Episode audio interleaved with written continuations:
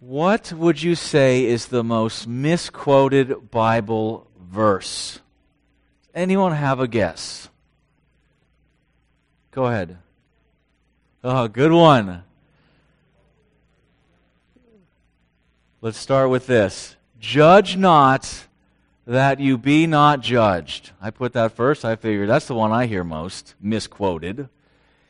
And it's misquoted usually by unbelievers who think it's wrong for you as a Christian to say anything about sin in the culture or in their life or whatever. And they take this verse and apply it to mean, ah, you better stop judging me. Jesus said, judge not lest you be judged. No consideration of the context, no understanding of its original intent. But Jesus is not saying we are to never judge here. He's saying we are to never judge hypocritically. You had the Pharisees who lived in such a way that it was what's wrong for thee is not wrong for me. And so they had these double standards and they hid it with their religion. And Jesus says we are not to judge that way. We are to use a righteous judgment. So, in fact, in the very same chapter, he says, Watch out for those dogs. He's talking about a certain kind of person. Well, how are you supposed to know if you can't judge anybody? In that same chapter, he says, You will recognize them by their fruit. But how are we supposed to do that if we can't judge anybody? Well, we can judge people. We are to judge, but we are to deal with our own sin first, and we are to deal with a righteous judgment, not a hypocritical judgment. So that's the first one that came to mind. Here's a very popular one I hear all the time. This is probably second place. Jeremiah 29:11. For I know the plans I have for you declares the Lord, plans for welfare and not for evil, to give you a future and a hope. Now, this is a coffee cup calendar verse if I've ever seen one. I've seen this posted in so many places, and it's applied to the individual to mean that God has planned good things for you. That God has planned good things for you as an individual. And I don't have a problem with that, but that is not what this verse is teaching. Now, if you know the context of Jeremiah 29, Israel has forsaken God and they are in captivity again in Babylon this time. And it's so bad that God destroyed their city and their temple, and now they are in a foreign land. And the attitude among the Jews is, He is finished with us. It's over. And so Jeremiah comes in the midst of this very dark time with good news. God is not finished with you, Israel. It is not over. In fact, what he says through the prophet is he's going to let them return to their land and rebuild. And if you were to look at this in context, you would see the verse before it. For thus says the Lord, when 70 years are completed for Babylon, I will visit you, and I will fulfill to you my promise and bring you back to this place. For I know the plans I have for you, Israel, declares the Lord plans for welfare and not for evil, to give you a future and a hope. So, this is a text about the Jews returning to their land because of God's covenant promise and not about you having a life of blessing and purpose. Are there scriptures that talk about that? Yeah, I'm sure you could find plenty of those. This is not one of them. I think third on the list, which Shane mentioned, Philippians 4:13, I can do all things through him who strengthens me. You see this a lot in professional sports. You see athletes have it on their cleats or on their uniform somewhere. I know a pitcher in the major leagues has it on his glove, very visible. Tim Tebow used to wear it on his eye black. He would put scripture verses on there. And the idea is you can do anything that you set your mind to because Christ is going to strengthen you in that pursuit. But rather than this being a text for the individual to mean that God's going to strengthen you when you are pitching to strike out batters or to win game game winning touchdowns. The context in this chapter is about contentment, and Paul saying that his contentment remains in every circumstance, whether he's prospering or whether he's suffering, because Christ strengthens him. So it's about sanctification. It's not about athletic performance. It's not about human achievement. Yes, Jesus will be with you when you're going to go skydiving, but you don't want to quote Philippians 4:13 as if that verse has anything to do with that. So context is really important because as Paul tells Timothy, we are to rightly divide the word of truth. Now, if there's one verse in particular that's my favorite, as if you could have a favorite misquoted verse. It's one that's not addressed very often. It's one that I hear regularly misquoted, even by people who should know better. And that is 1 Corinthians 2 9, which says, But as it is written, what no eye has seen, nor ear heard, nor the heart of man imagined what God has prepared for those who love him. Now, how is this verse misused? It is misapplied, it is misquoted as being some kind of promise of heaven that we are to use to encourage each other. So you're one Christian talking to another Christian.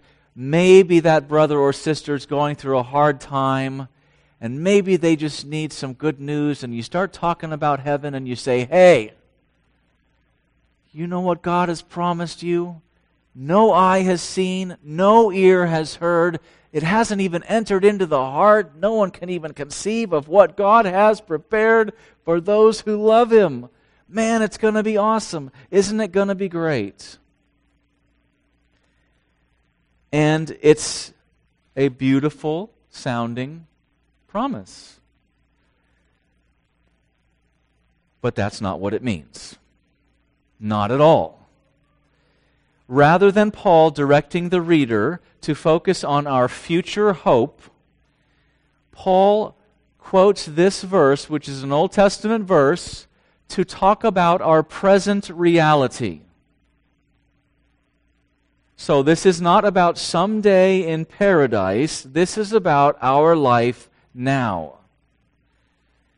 And what I would like to do with our time remaining is to prove that. Now, I've done these kinds of let's study the Bible together before, and as you know, I like to talk about context before we get into the verse we're going to talk about a lot of context in this sermon. But first, the big picture. Where is this text located? It's located in the New Testament. Why does that matter? It's written to the church, it's not written to Israel. The promises are more profound to the church in the covenant we've been given. This is a letter that is written to the people who belong to Jesus Christ. What genre of literature is it? This is didactic or plain teaching. This is not pro or this is not prophecy, this is not apocalyptic literature, this is not proverb. You must interpret different parts of the Bible differently, just like you read the back of a spaghetti sauce can differently than you read the daily news. You have a context in which you're thinking about what you're reading. So the genre is, impor- is important. This is a letter from a person to a people. It is not poetic or any of the other things I mentioned. Who is the author? we know very plainly from the beginning the author is Paul. Who is the audience? We know very plainly from the beginning that the audience is the church at Corinth. What is its purpose? Most of your Bibles in the beginning of the letter will give a brief paragraph about why the letter is being written.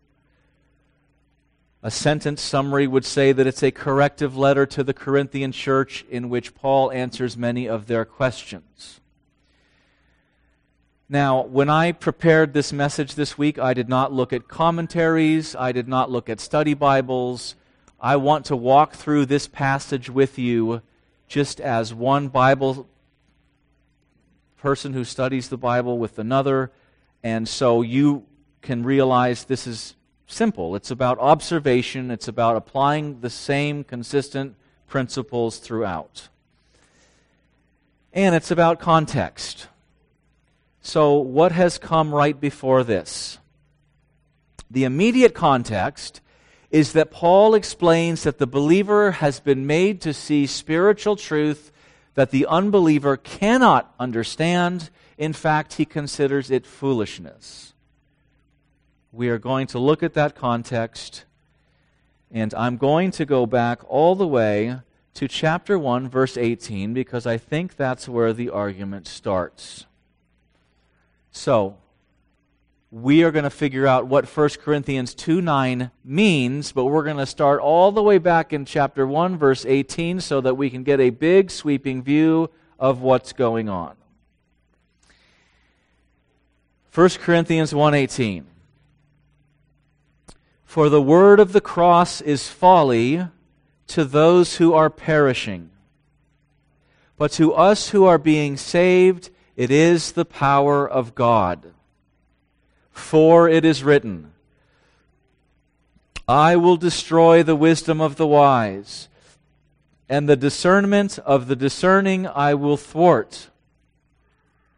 Where is the one who is wise? Where is the scribe?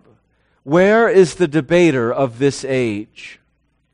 Has not God made foolish the wisdom of the world? For since in the wisdom of God, the world did not know God through wisdom. It pleased God through the folly of what we preach to save those who believe. Now, I want to illustrate what Paul is saying here, and I'll do it with something I just watched the other day on YouTube. Bill Maher, who's a Jewish comedian, cultural commentator, leaning on the left side, interviews Jordan Peterson, who's a Canadian psychologist and author and commentator, and is leaning on the right. And so I thought this should be an interesting discussion. And in their conversation, the subject of the Bible came about. Now, it came about because Jordan Peterson, who is not a Christian, he's a clinical psychologist but he has an interest in the Bible. For whatever reason, he has begun teaching online courses about certain books of the Bible. Don't ask me why. Bill Maher, who is the comedian, he came out with a movie some years ago called Religulous, where he basically mocks certain aspects of American faith, mostly Christianity. So, as they're talking about the Bible, and Bill Maher took a course in college on the Bible, he went to Cornell University. They were teaching a course on the Bible, and he thought, well, this might be interesting. And he says to Jordan Peterson, Yeah, man, but you got to realize the stories of the Bible are so blanking stupid.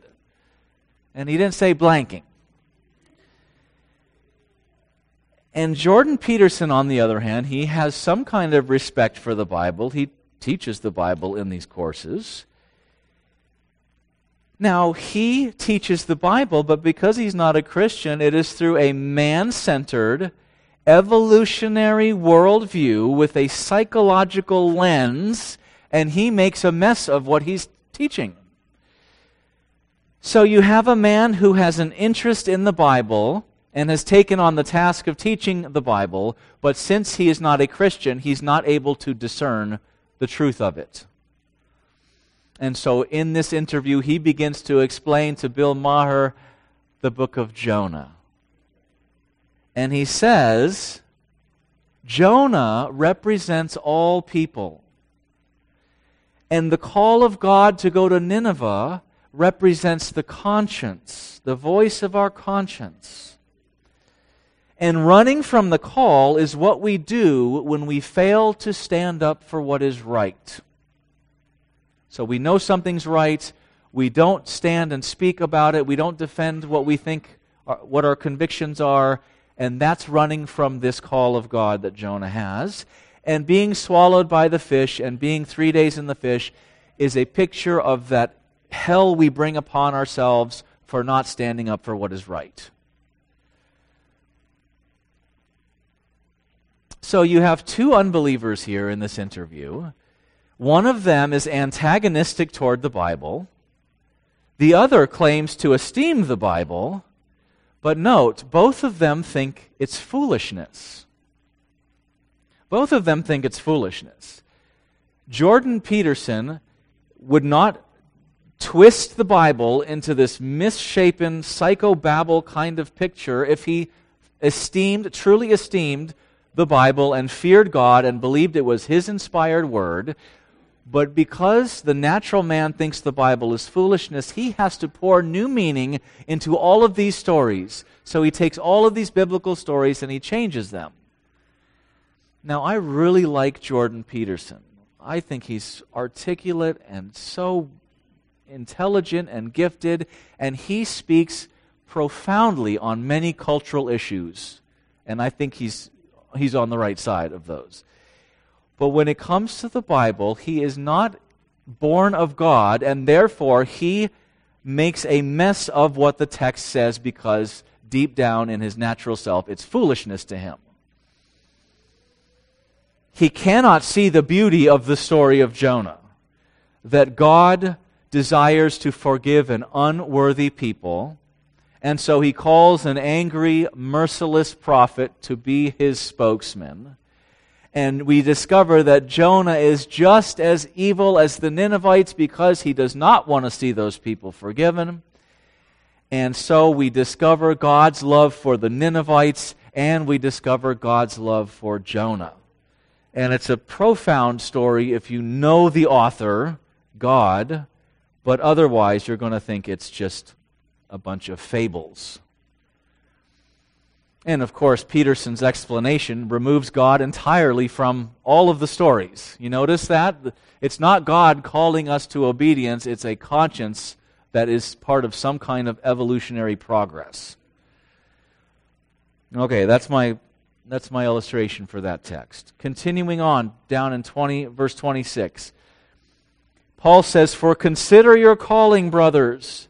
Not many of you were wise according to worldly standards. Not many were powerful. Not many were of noble birth. But God chose what is foolish in the world to shame the wise.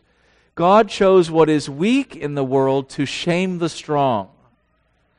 God chose what is low and despised in the world, even things that are not to bring to nothing things that are, so that no human being might boast in the presence of God. So, what Paul is saying to these Corinthians is look around. You don't have a bunch of PhDs and intellects in your group. Because God, God's plan is not to go around the earth and gather all of the top of the, whoever reaches the top of their IQ class or whatever. He's not gathering the most gifted people in the world. In fact, it's the opposite. He's gathering foolish and weak people, and he does that gathering through a foolish and weak message to the world. I mean, think about it. Think about your Bible. A man being swallowed by a fish is foolish to the natural mind. Come on, that didn't happen. Are you, are you serious?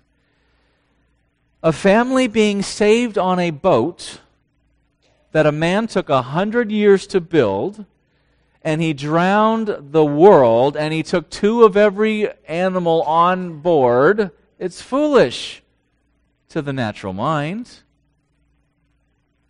Daniel in the lion's den, God parting the Red Sea. I mean, you know, the intellectuals look at that and say, You people are pathetic.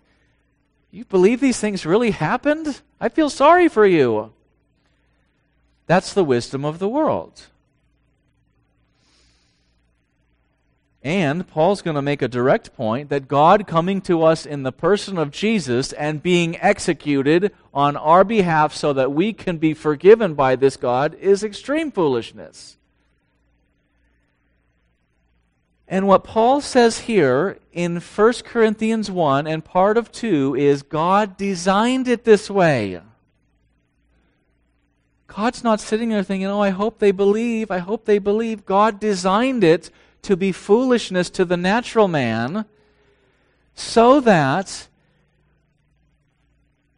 he would call to himself the weak and the foolish of this world who are weak and foolish enough to believe those things happened. And even that is from him.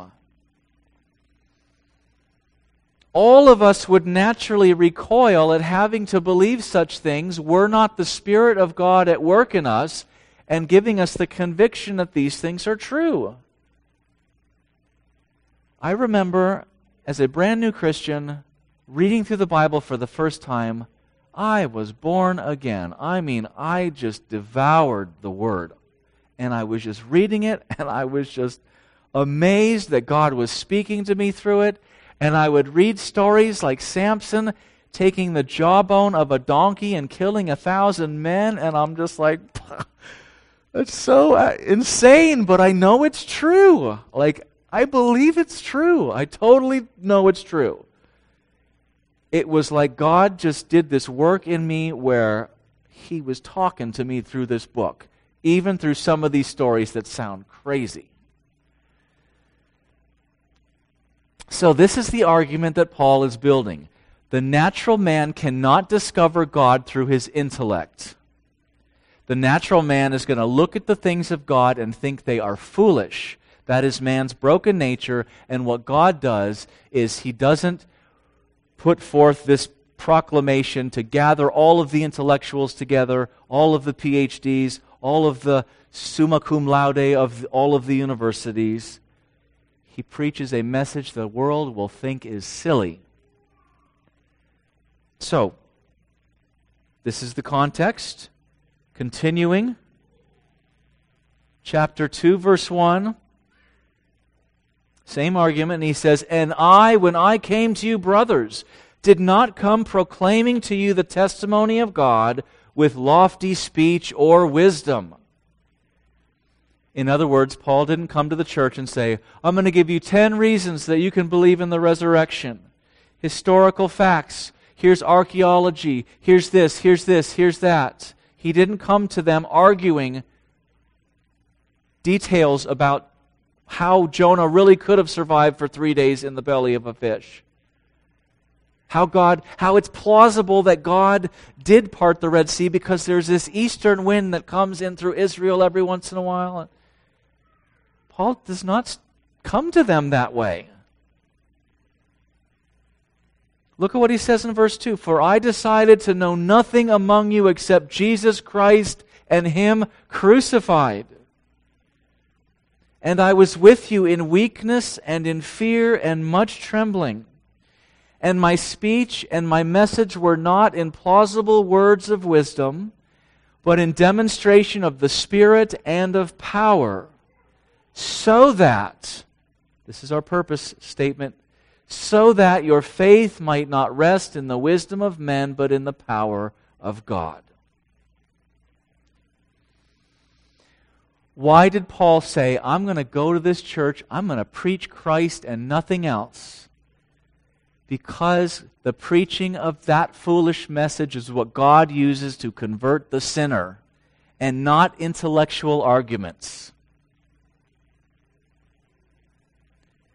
God is gathering those with a childlike faith together who see and glory in the message of Christ crucified, and those in the world with their kind of wisdom will never, never see it. It's nonsense to them. But to those who are being saved, it's power, it's glory. Okay, so this is the broad context. Now we're honing in on the immediate context where our verse is found. Verse 6 Yet among the mature we do impart wisdom, although it is not a wisdom of this age or of the rulers of this age who are doomed to pass away. Now, Paul almost changes direction a little bit. He doesn't want them to get the wrong idea. He's not saying, God's just gathering stupid people. You're all stupid, and that's why God gathered you together. So he says, wait, hold on. There is a wisdom, but it's not the kind of wisdom that you're used to. It's a wisdom that comes from God. Verse 7 But we impart a secret and hidden wisdom of God, which God decreed before the ages for our glory. I underline that. We'll come back to it. None of the rulers of this age understood this, for if they had, they would not have crucified the Lord of glory. But, as it is written, here's our verse what no eye has seen, nor ear heard, nor the heart of man imagined, what God has prepared for those who love him.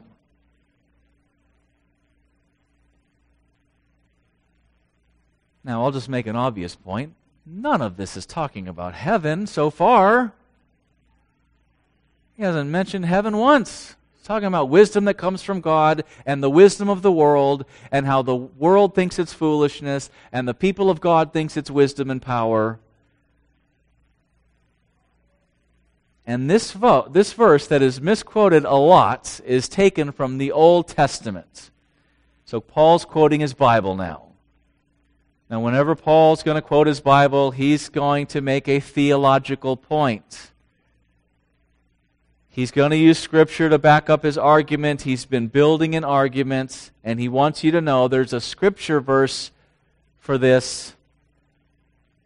And he quotes Isaiah 64 4, which in Isaiah 64 4 reveals that God always provides for his people and so Isaiah 64 is a passage about God providing for his beloved.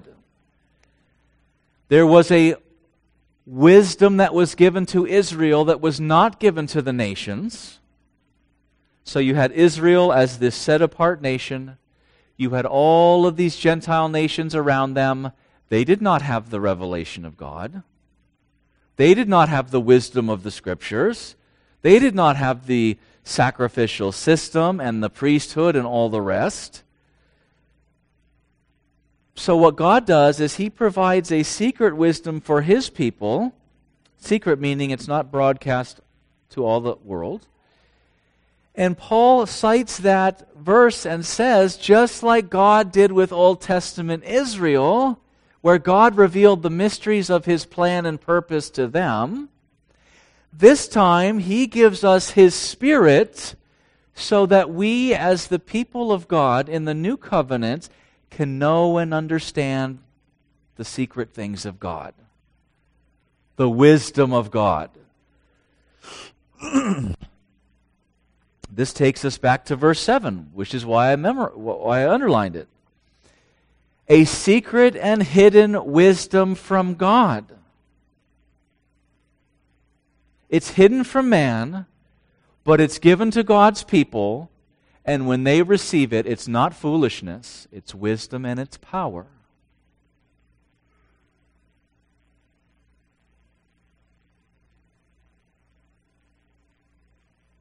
So let's look at this on a separate slide so we have a little more room for what's coming next.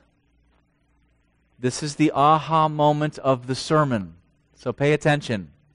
This is where you say, oh, now I see how there's no way it could be talking about heaven.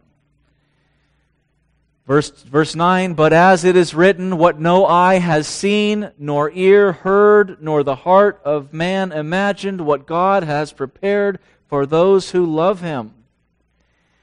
These things God has revealed to us through the Spirit.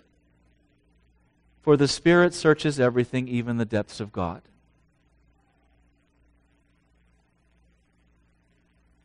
Now, notice this. Paul is saying, No eye has seen, no ear has heard, no heart is devised, etc. Not a future promise of heaven, but a present reality on earth, and one that has already happened. It's already done. It's a completed action. That's why the English records it in the past tense. This is an aorist the word is apocalypto, this word revealed. That means an unveiling, a revealing. This is written in the aorist tense. And if you don't know what the aorist tense is, the aorist refers to a singular completed action and the most common tense in the Greek for referring to action that's happened in the past. Let me give you a Greek dictionary definition. Unlike the other past tenses, imperfect and perfect, the aorist simply states the fact that an action has happened. It gives no information on how long it took or whether the results are still in effect. Aorist is an ideal tense to describe an action that happens at a particular point in time. The aorist is often used in the same kinds of contexts in which we would find a simple past tense verb in English. To use an example, the verb played in the sentence, Karen played tennis yesterday.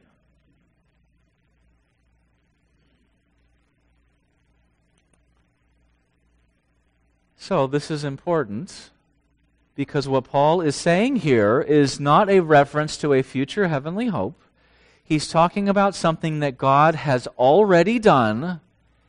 And what he has done is reveal this secret wisdom that the world does not know.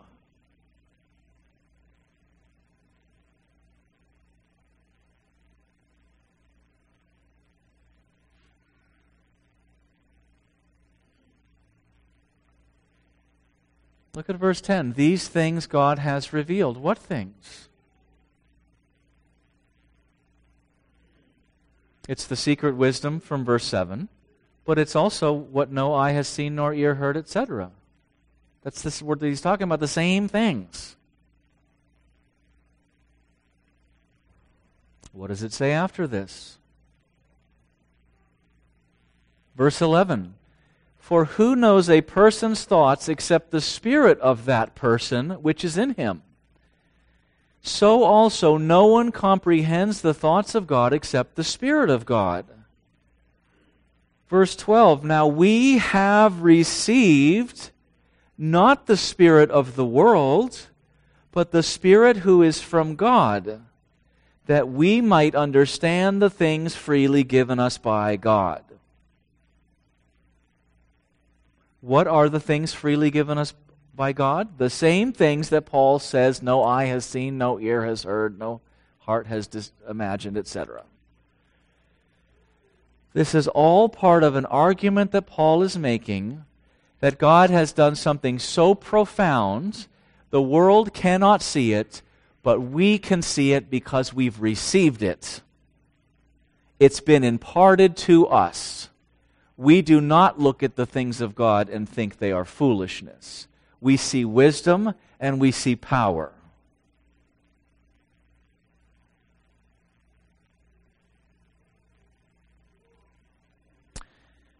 Now, as I'm preparing this this week, I'm thinking some people are going to say, okay, I see, I, see, I see the argument you're making. Okay, that's pretty plain. But is it really that important? I mean, what if a Christian wants to quote the verse to encourage another Christian? I mean, someone's really having a day, and the Christian wants to pep them up and make them feel good and set their eyes on their heavenly hope. And they say, hey, man, don't be so down. You know what God has said? No eye has seen, no ear has heard, etc. I mean, what's wrong with that? Is, is there something wrong with that?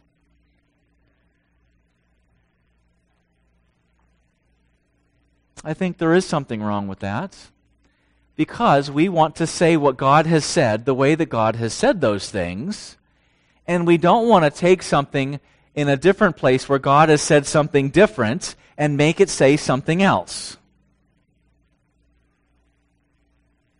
We don't want to take God's word where there are verses that have nothing to do with a subject and take them and apply them to a subject, a different subject. It's a very slippery slope when we start using Scripture as something that we can mold and shape and apply whenever we feel like it. Is it true that no eye has seen or ear heard or heart of man imagined what God has prepared for them in heaven? Yeah, absolutely. We have no idea. You're just going to blow your mind. Is that what he says here? Not at all. I think this is important. Let me give you another example. Some years ago, I saw in a Christian bookstore a piece of jewelry. It was like a medallion, and it had a Bible verse on it. And it quotes Genesis 31:49. And Genesis 31:49 in the ESV says, "The Lord watch between you and me when we are out of one another's sight." And it's really cute and it's split down the middle and so you know a spouse can have one half of it and then the other spouse can have the other half wearing it on their chain or best friends can wear the one half and the other half that live on the other sides of the country. Or you know it's just it's it's meant to just communicate that sentiment that man may the lord watch over us while we are apart But if you go and read Genesis 31 and you read the context of the statement, it is anything but sentimental. Let me just give you the context really quick. Jacob leaves his father in law Laban and takes all of his family with him, and he takes his sheep with him, and he takes his Laban's daughters with him, and he basically is going to run away from Laban. He sneaks off. And Laban and his men go after them, and they finally catch up to them, and Laban is furious. And in verse 43 it says, Then Laban answered and said to Jacob, The daughters are my daughters, the children are my children, the flocks are my flocks, and all that you see is mine. But what can I do this day for these my daughters, or for their children whom they have borne? Come now, let us make a covenant, you and I, and let it be a witness between you and me. So Jacob took a stone and set it up as a pillar. Now, if you're familiar with this, both of these men are shysters and they're manipulators. And Laban tricked Jacob, and Jacob worked for him for 14 years when originally it was supposed to be seven years.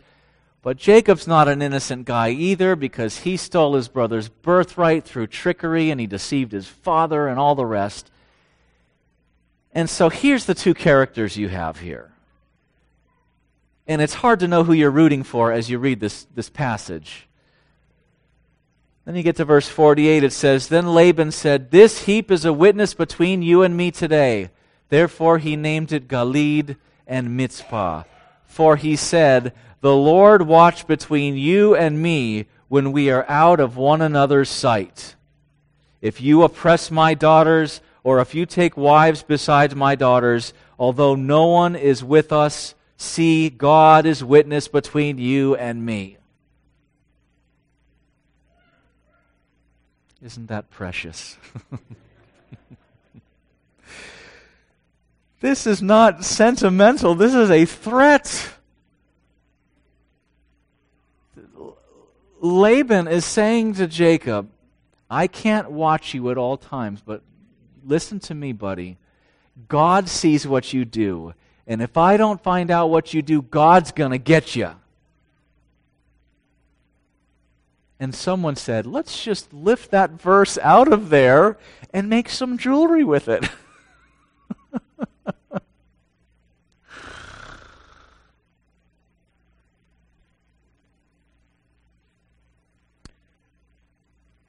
What's the big deal? God wants us to rightly handle His Word. We are not to pull verses out of their context and pour new meaning into them. We are not to take otherwise clear statements and make them say something the author never intended them to say. It might seem harmless.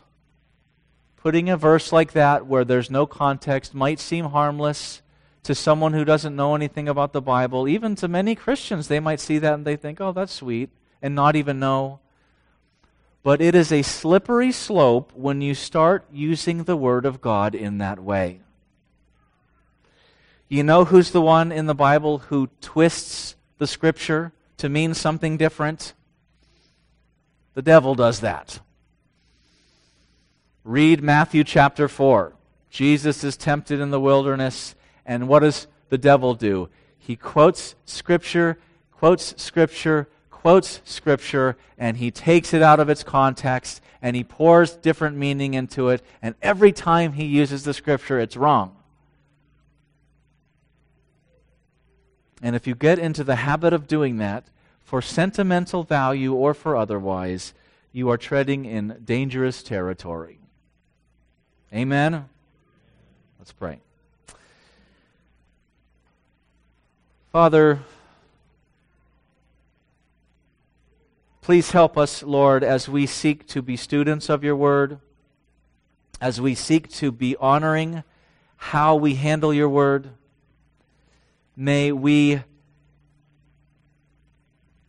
meditate upon it day and night. May we make observations. May we memorize it. May we love it. May we read it in context. May we speak it to others as words of encouragement. And Lord, may we do it rightly. I pray that this will have been an encouraging time for our people and a good reminder. Please bless us we pray in Jesus' name, amen.